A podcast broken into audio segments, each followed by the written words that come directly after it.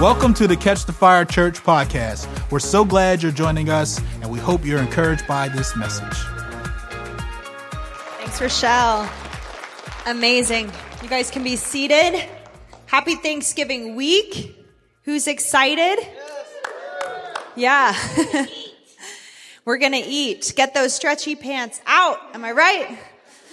Um, I, I know that the holidays can be a time of celebration and joy and happiness. And I also know for others who may have lost loved ones or who are, they've just had strained relationships with their families. I know it can be sometimes difficult as well. And so I just want to encourage each and every one of us that truly, um, as cheesy as this is, Jesus really is the reason for the season. He's the reason for every season, but I encourage each and every one of us in the midst of these coming holidays to really just find God in the midst of it all, find the Holy Spirit, press into Him, press into His love, um, and He will fill us with everything we need. Amen. Amen. Awesome. So, uh, with that, with it being Thanksgiving, I just want to do something that um, we do as a family, Aaron and I and our kids. Uh, a couple years ago, we read this Brene Brown book. Brene Brown is like uh, she has her PhD in social work, and she does a lot of kind of self-help, like encouragement type books, um, boundaries and relationships, and all that awesome stuff. But she has this one section in one of her books that we read about practicing gratitude. And gratitude isn't something that necessarily comes naturally. It's something we have to practice at and work at. And so every night around the dinner table, we practice gratitude with our kids and we say what we're thankful for from that day, even if it's been like the worst day on earth and you're like digging really deep. You're, you know, you're like, I'm thankful for my family, even though I wanted to like, anyways, all day. Not going to say that on camera. I don't want to ever have that recorded. No, I'm just kidding. But um, so why don't we take a moment? Let's just close our eyes where you are, and I want you to, even if you're not feeling it, to just dig deep for a second and practice your gratitude with God. Just tell Him something you're thankful for this morning.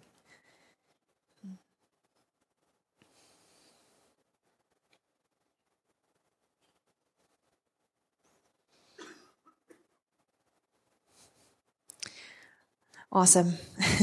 you know, thanksgiving and gratitude, it is, it's worship to God and it helps reattune our hearts and our spirits. And so as we go into this week of Thanksgiving and then every week after that, would we just express gratitude in our hearts towards the Lord? So it's my joy today to continue our legacy series. Aaron did an amazing job last week kicking it off and he spoke about, um, living a purpose driven life and the purpose and the goal of our lives should be to love God with everything we have. That is the, the chief purpose and end of man is to love God and enjoy him forever. And so today I'm going to be speaking on, um, covenant God, the God of the generations. If you're taking notes, there it is. So God is a God of generations and we see in the Bible that he he shows the generations his goodness by making a covenant with his people throughout the earth um, one of the covenants that he makes with Abraham is that he is going to bless him and he's going to bless his his generations that come after him and they are going to be blessed to be a blessing. And God has brought us into that eternal covenant. Even though we might not necessarily be Jews, we are Gentiles. We've been brought into the covenant and the family of God been grafted in through Jesus Christ. And now we get to be part of this incredible blessing and covenant that God has for the generations. So what is covenant? Covenant, um, there's two different words that are translated in the Bible for covenant. The first one is berith, and that's in the Old Testament. It appears about 280 times. And then we have diatheke, diatheke. I actually wrote out like how to phonetically say it because I just know. Um, and that appears about 33 different times in the New Testament. And kind of the, the origins of these words, the meanings of these words have been debated throughout time. One of them uh, is maybe thought to be about gathering around um, food and kind of eating together. Another one is about sacrifice and the cutting in half of, of the animal. But kind of the, the most common uh, description for the word covenant is a bond that is formed between two different parties and it's a promise that it binds them together. Okay, so the covenant that God makes in this Bible, in this Abrahamic covenant is a multi-generational blessing. And in Genesis 15, when God makes this covenant with him, he's saying that anyone that comes from the lineage is going to be blessed as well. His descendants, not just Abraham, but then Isaac will be blessed and his uh, son will be blessed and then Jacob will be blessed and his 12 sons will be blessed. And we see this generational blessing being passed down that there is a significance.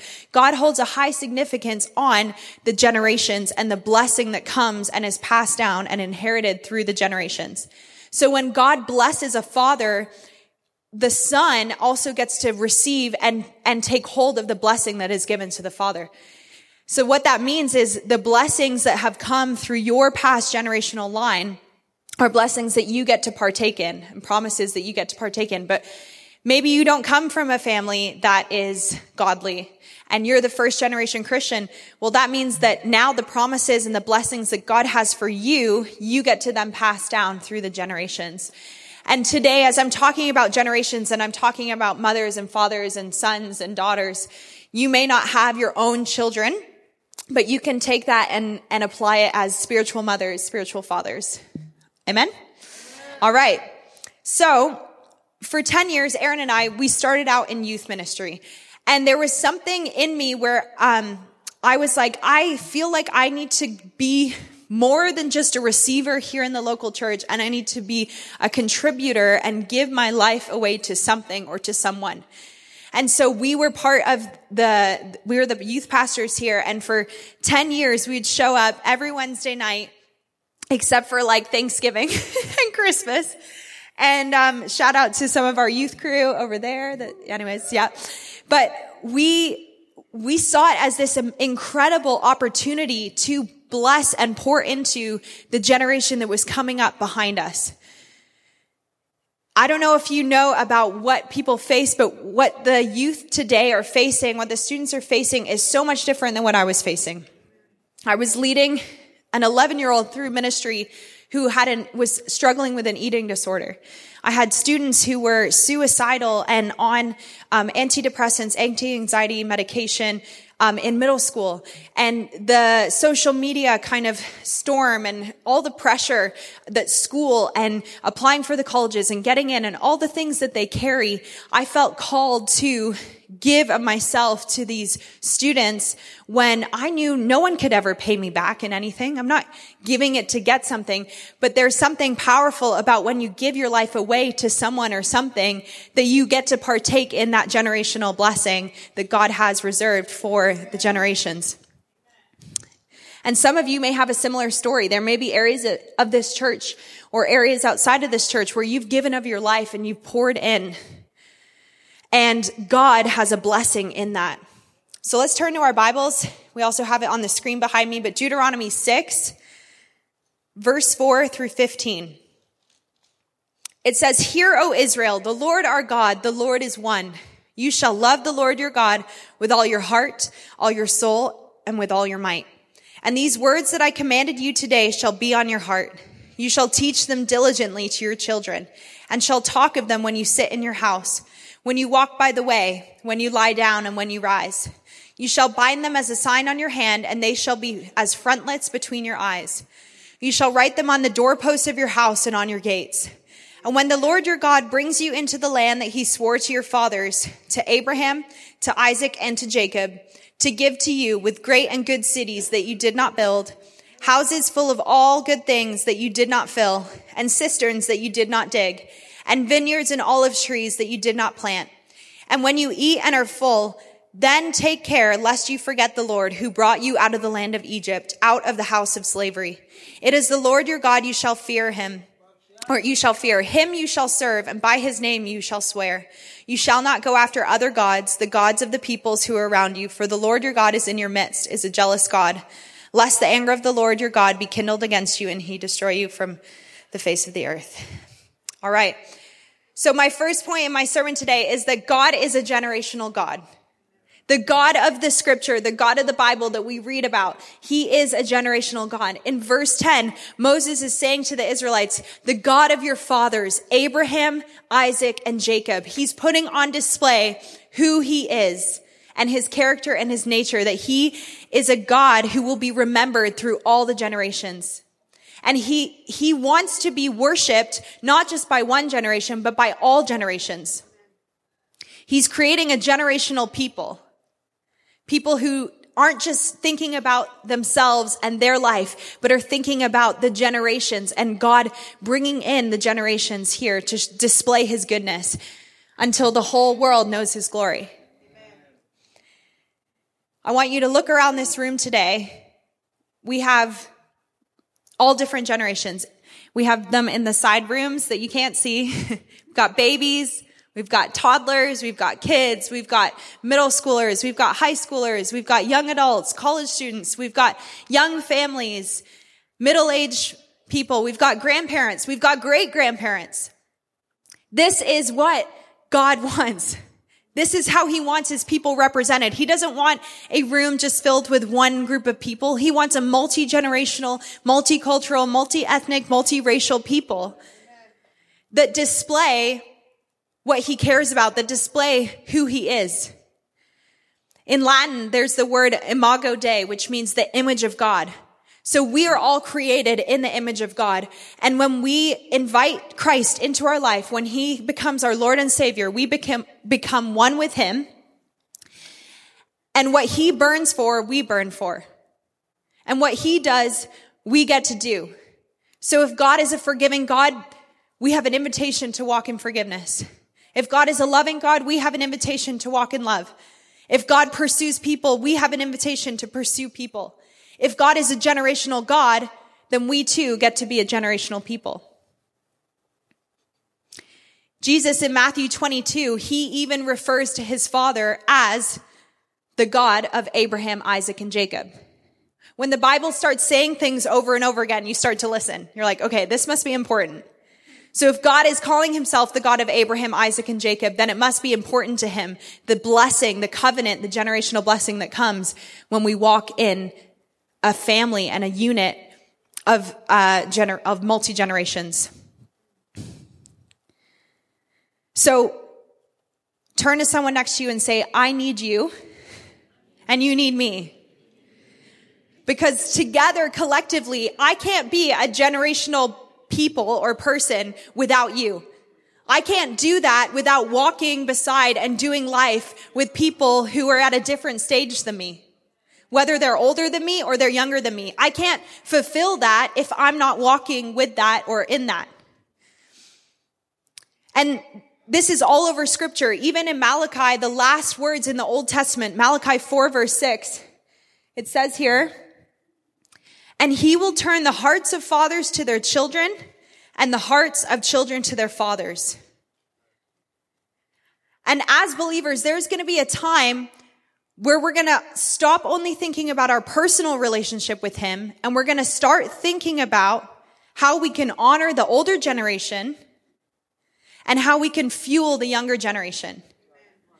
Because the older generation has something, something so incredible that we can learn from, that we can glean from, the things they've seen, the things they've walked through, the prayers they pray, the wisdom they carry. That's something that we need. And then there's something so amazing about the younger generation that we need too. They're passionate, they're hungry, they're ready to go after things. And we need to equip, fuel, empower, and launch that younger generation. We need both. We need to honor the older generation and we need to fuel and launch the younger generation. And this is counterintuitive to what the world has to say, right? And the world can be very dishonoring when it comes to these types of things. They write people off and they say, oh, the, even the phrase boomer, right? We've heard that? The boomer? Like, oh, boomer. Meaning like, oh, the older generation, they're stubborn. They're stuck in their ways. This is not me. Don't quote me. This, this is the world. But they'll say they're stuck in their ways. They don't understand us. They don't listen. They don't care. And then you have the, the older generation looking down on the younger generation and they're like, they don't know what hard work is. They've never worked a day in their life. They they don't understand truth. Right? Have you guys heard this narrative? It was just just me. Okay. So this is countercultural to what the world is saying of us saying, actually, we need to honor the older generation and fuel that younger generation. We need every generation to reach the world with the good news of Jesus Christ. Point number two, fathers and mothers are God's vehicle for evangelism and discipleship. Fathers and mothers are God's vehicle for evangelism and discipleship. So Moses in this, in this passage, he's encouraging the Israelites. He's saying to them in Deuteronomy 6, he's saying, don't be tempted to not tell the next generation all that God has done and his blessings because your bellies are full. Don't be tempted. He says here, you're going to live in cities and homes that you did not build, that you did not fill.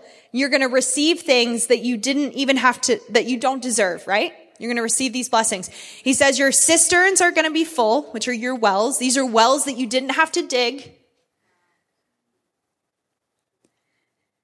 Your olives and vineyards, you're going to receive olives and vineyards, and all these crops are going to grow, and there's going to be a bountiful harvest.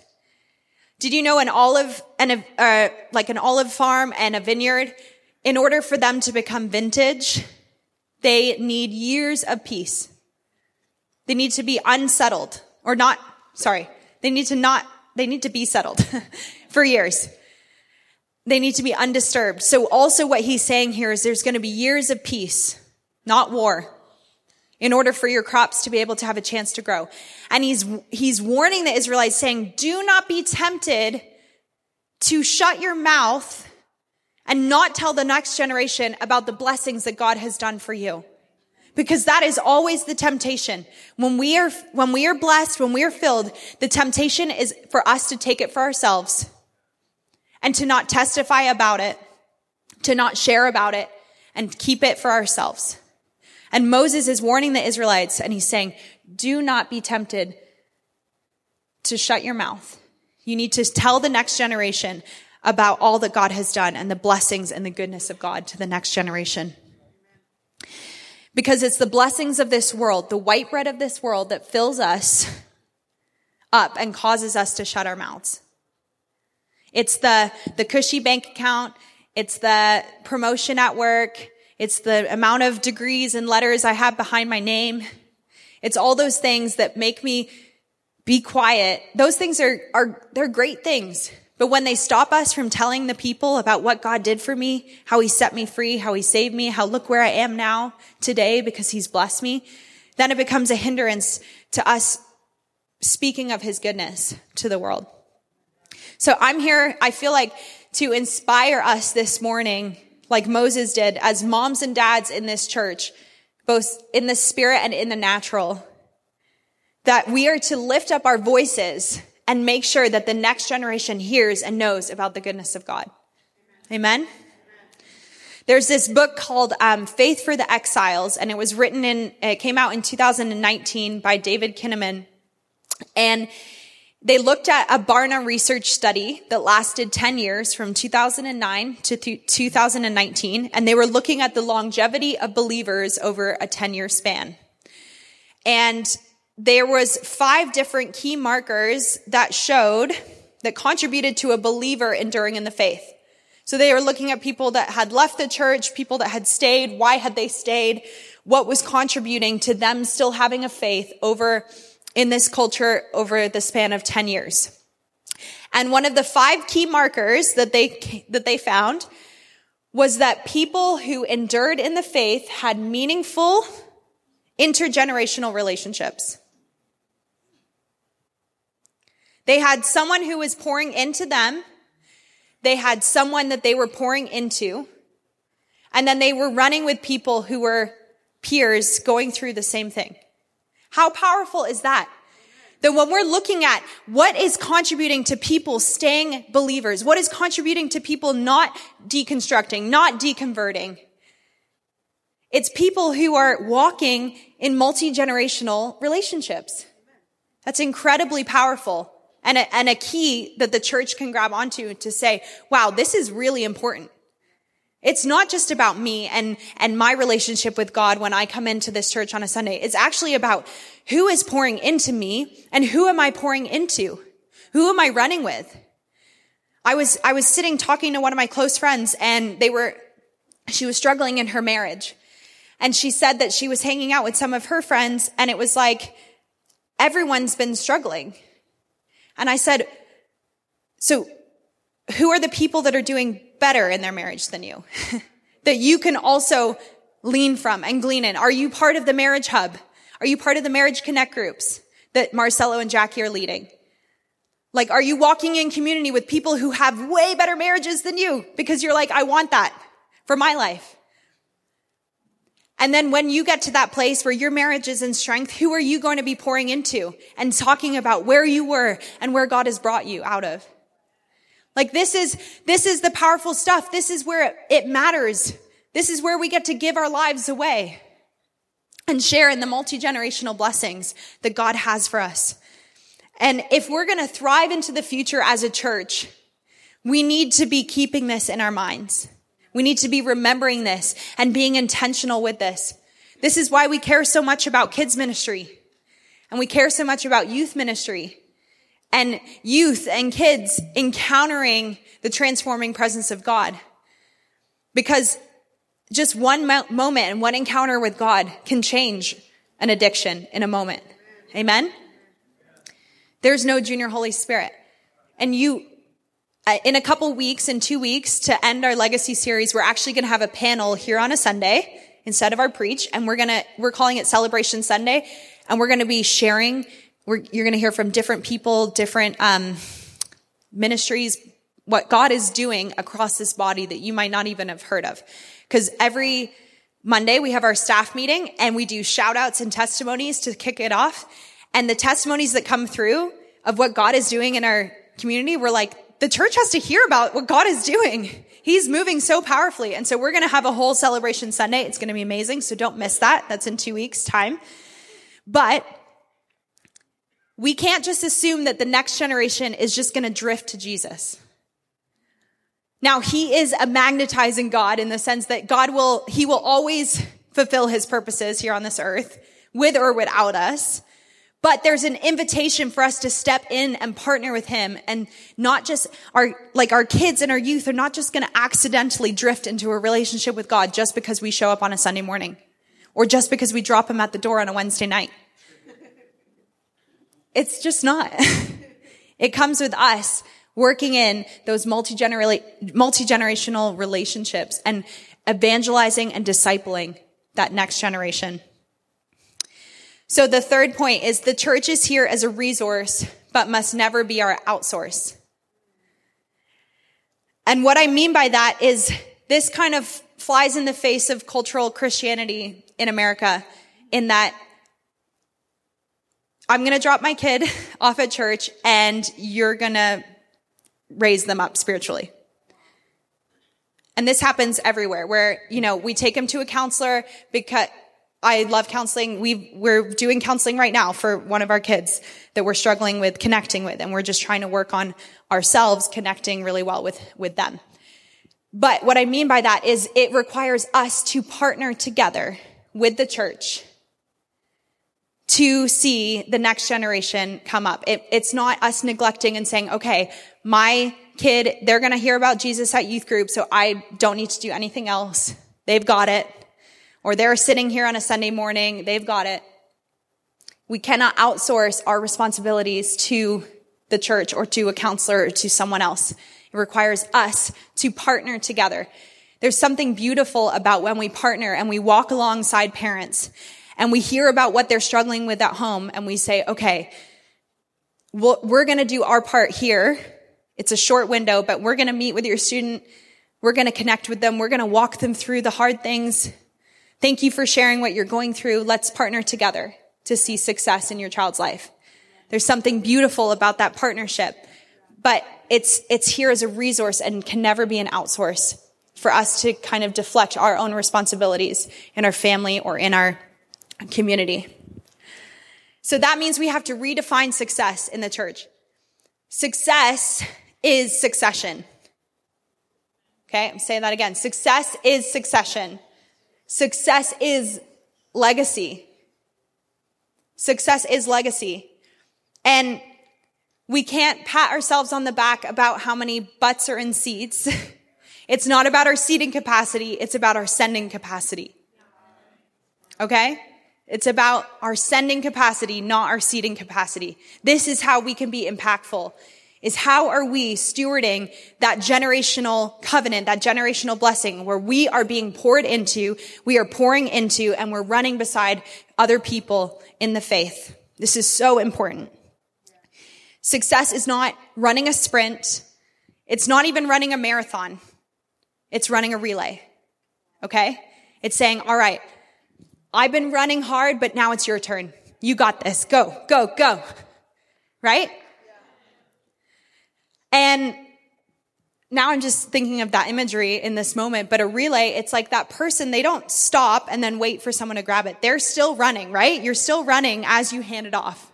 So I'm not saying there's an expiration date on you and your calling, but it's, I'm passing it as I'm still running and I'm passing it off to you because there's more than enough in the kingdom of God. There's no scarcity in the kingdom. So I want to invite us into this together, okay? To send, to, to empower the next generation as we, as we watch them go and fuel and run and do even greater things in the kingdom than we have ever done. Because our ceiling is, is their floor. So here's how we do this. We have to answer the why. We're going to continue reading in Deuteronomy 6, verse 20. It says, when your son asks you in time to come, what is the meaning of the testimonies and the statutes and the rules that the Lord our God has commanded you?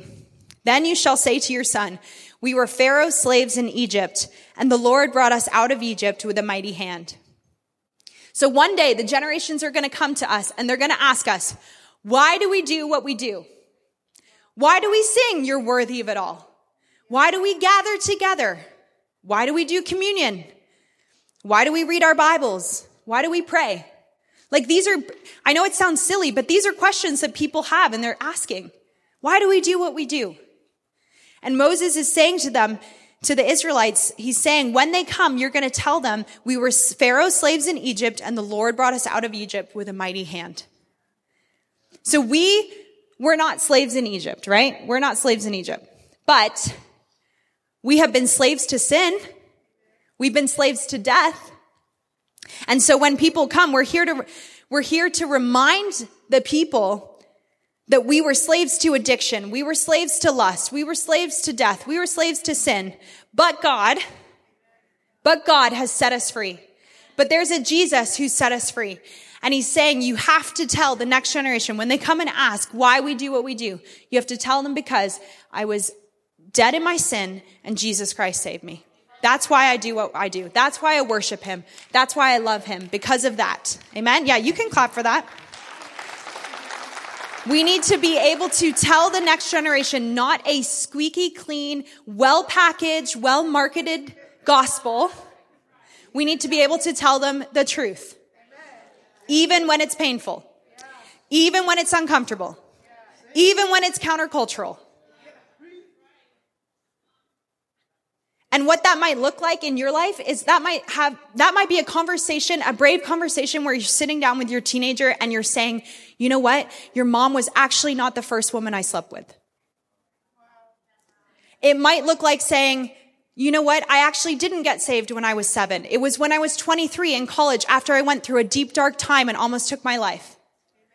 It's, there's a whole generation that's coming up that is desperately longing for the transparency of the people of the church that are looking for vulnerability in wisdom, in wisdom, still walking in wisdom, but that are saying, I don't want just this, everything's gonna be all, everything's gonna be all right. Like all the time. Yes, it is, but I want the truth. I want to know that you've been through hard times, but Jesus has set you free. I want to know that because I'm, because they're like, I'm going through something hard.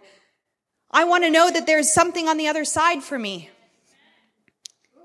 That I'm not the problem, you know?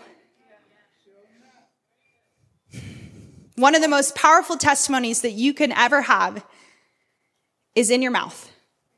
And it's how God set you free and redeemed you. Amen. So I want to tell you guys this story. There's this, there was a woman called Ruth and Ruth had two children, two sons. One was about two years old. The other was a baby, a newborn. And on the day that her son William was born, she buried her husband, who was 27. And this was in England in the early 1900s.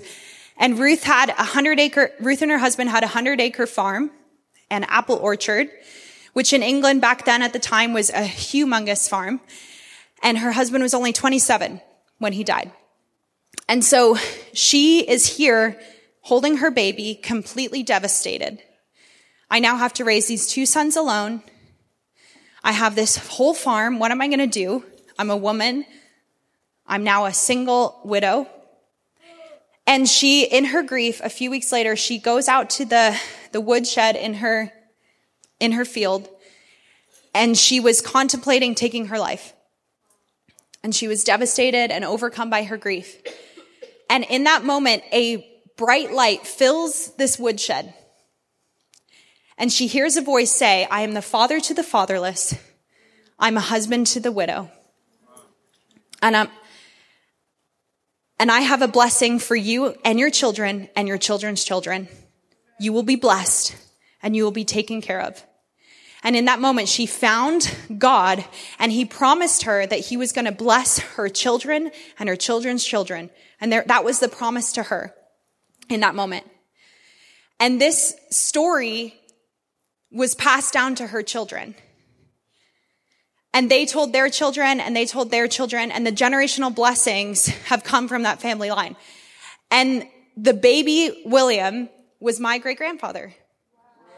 And yeah, yes, you can give a hand for that. Uh, there's like a few people who are like, should I clap? But my grandfather, Colin, who is my dad's dad, it was his dad, William, and his, and his mother, Ruth.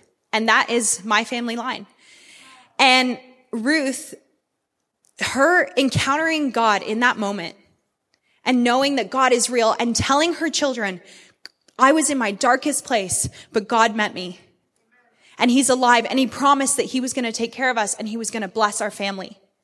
And then he was raised, William was raised to love God.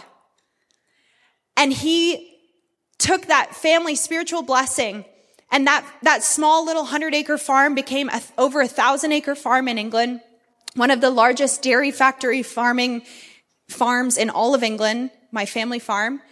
And William was an incredibly blessed man, incredibly generous, who loved God with his whole heart, and he instilled that in his five children.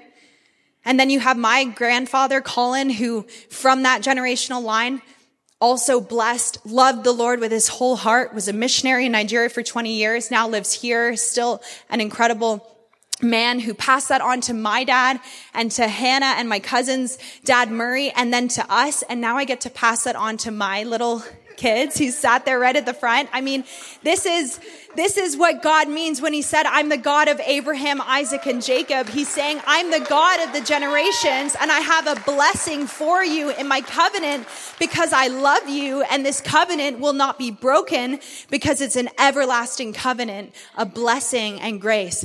And you, like I said earlier, you may not have that kind of family lineage and inheritance in the kingdom, but it starts with you. And if you don't even have children of your own, find people that you can father and mother because that is what God is calling us to, to be a generational people who don't just hold it for ourselves, but actually give it away in and create a legacy until the whole world knows the glory of God. Amen. So that's what I want to encourage us catch the fire. Family, church, that we begin to run alongside people we begin to find people who can father and mother us. People that have, we look at their marriage and we're like, wow, they're, they have an amazing marriage. I want to get to know them. Wow, look at how amazing their kids have turned out. I have young kids. I want to know what they've done. I want to learn from them and glean from them and get out of this individualistic culture and say, I actually need you. I need you. It does take a village. It does. And then who can we look to pouring into. It's a sacrifice. It is a sacrifice for a mom of four children to get up and go to a coffee shop at 8 a.m. in the morning. That is a sacrifice. It's a sacrifice for a parent who works, or for a, let's say someone who works at a law office 80 hours a week to finish and then go and go to a connect group on a Tuesday night. It's a sacrifice. But there's something about we can't afford to do life alone. We can't afford it. You know, there's a great cloud of witnesses in heaven that are cheering us on, the people that have gone before us. And that's what's on the line with the future is the great cloud of witnesses that are going to come after us. That's what's on the line. And we can't afford not to partake in community together and the multi-generational blessing of God. Let's stand. Let's just close our eyes for a moment. I'm just going to pray. Holy Spirit, I just thank you so much, God, that you are a covenant God. You are the God of Abraham, Isaac, and Jacob. That is who you are. Thank you that you have invited us into your family through Jesus, that we now get to be co-heirs with Christ and partake in this incredible inheritance that you have for us and for those that love you. And I ask God that this morning you would, you would burn our hearts for what burns in yours, Lord. That we would be a people that don't just run alone, but we would be a people that run in community with one another, that give our life away to the people around us, to the next generation, God, that we don't just hold on to the blessings you have for us, but we actually speak of and tell of that blessing to the next generation, Lord. Would you give us just the eyes to see who you're maybe highlighting in our community and our neighborhoods and our schools, people that we can, we can join in community together with, Lord. And I just felt like I wanted to take a moment. And if you feel like you need to repent to God for any way that you've closed your mouth, you've kept it to yourself, and you felt like I can do this alone, why don't we just say sorry to the Lord for a moment? Just say, Lord, I'm sorry for any way that I've shut my mouth and I haven't spoken of your goodness. I haven't spoken of your blessings, Lord. I haven't told that the next generation of your goodness, Lord. Would you forgive me? I felt too just to share that there, there's some people where you're just in the midst of the busyness of life and you're just having passing conversations with your kids or with people about about God. And I just felt like God was saying like it matters. Even the small moments even in the moments in the Chick-fil-A drive-through line where your kid asks you about is our house built on the rock? Or those small moments where they say I want to be baptized and you have an amazing conversation all about baptism like those moments matter. Or the moments where maybe you work late and you come home and your kids are asleep and you just go in and you lay your hands on them while they're sleeping. I just want to encourage you that those moments matter. That those are not small moments. That God, He doesn't need five hours in the morning of your time. It's just partnering with Him in the small moments to see big fruit and big reward. So thank you, God. We love you, Lord. Amen.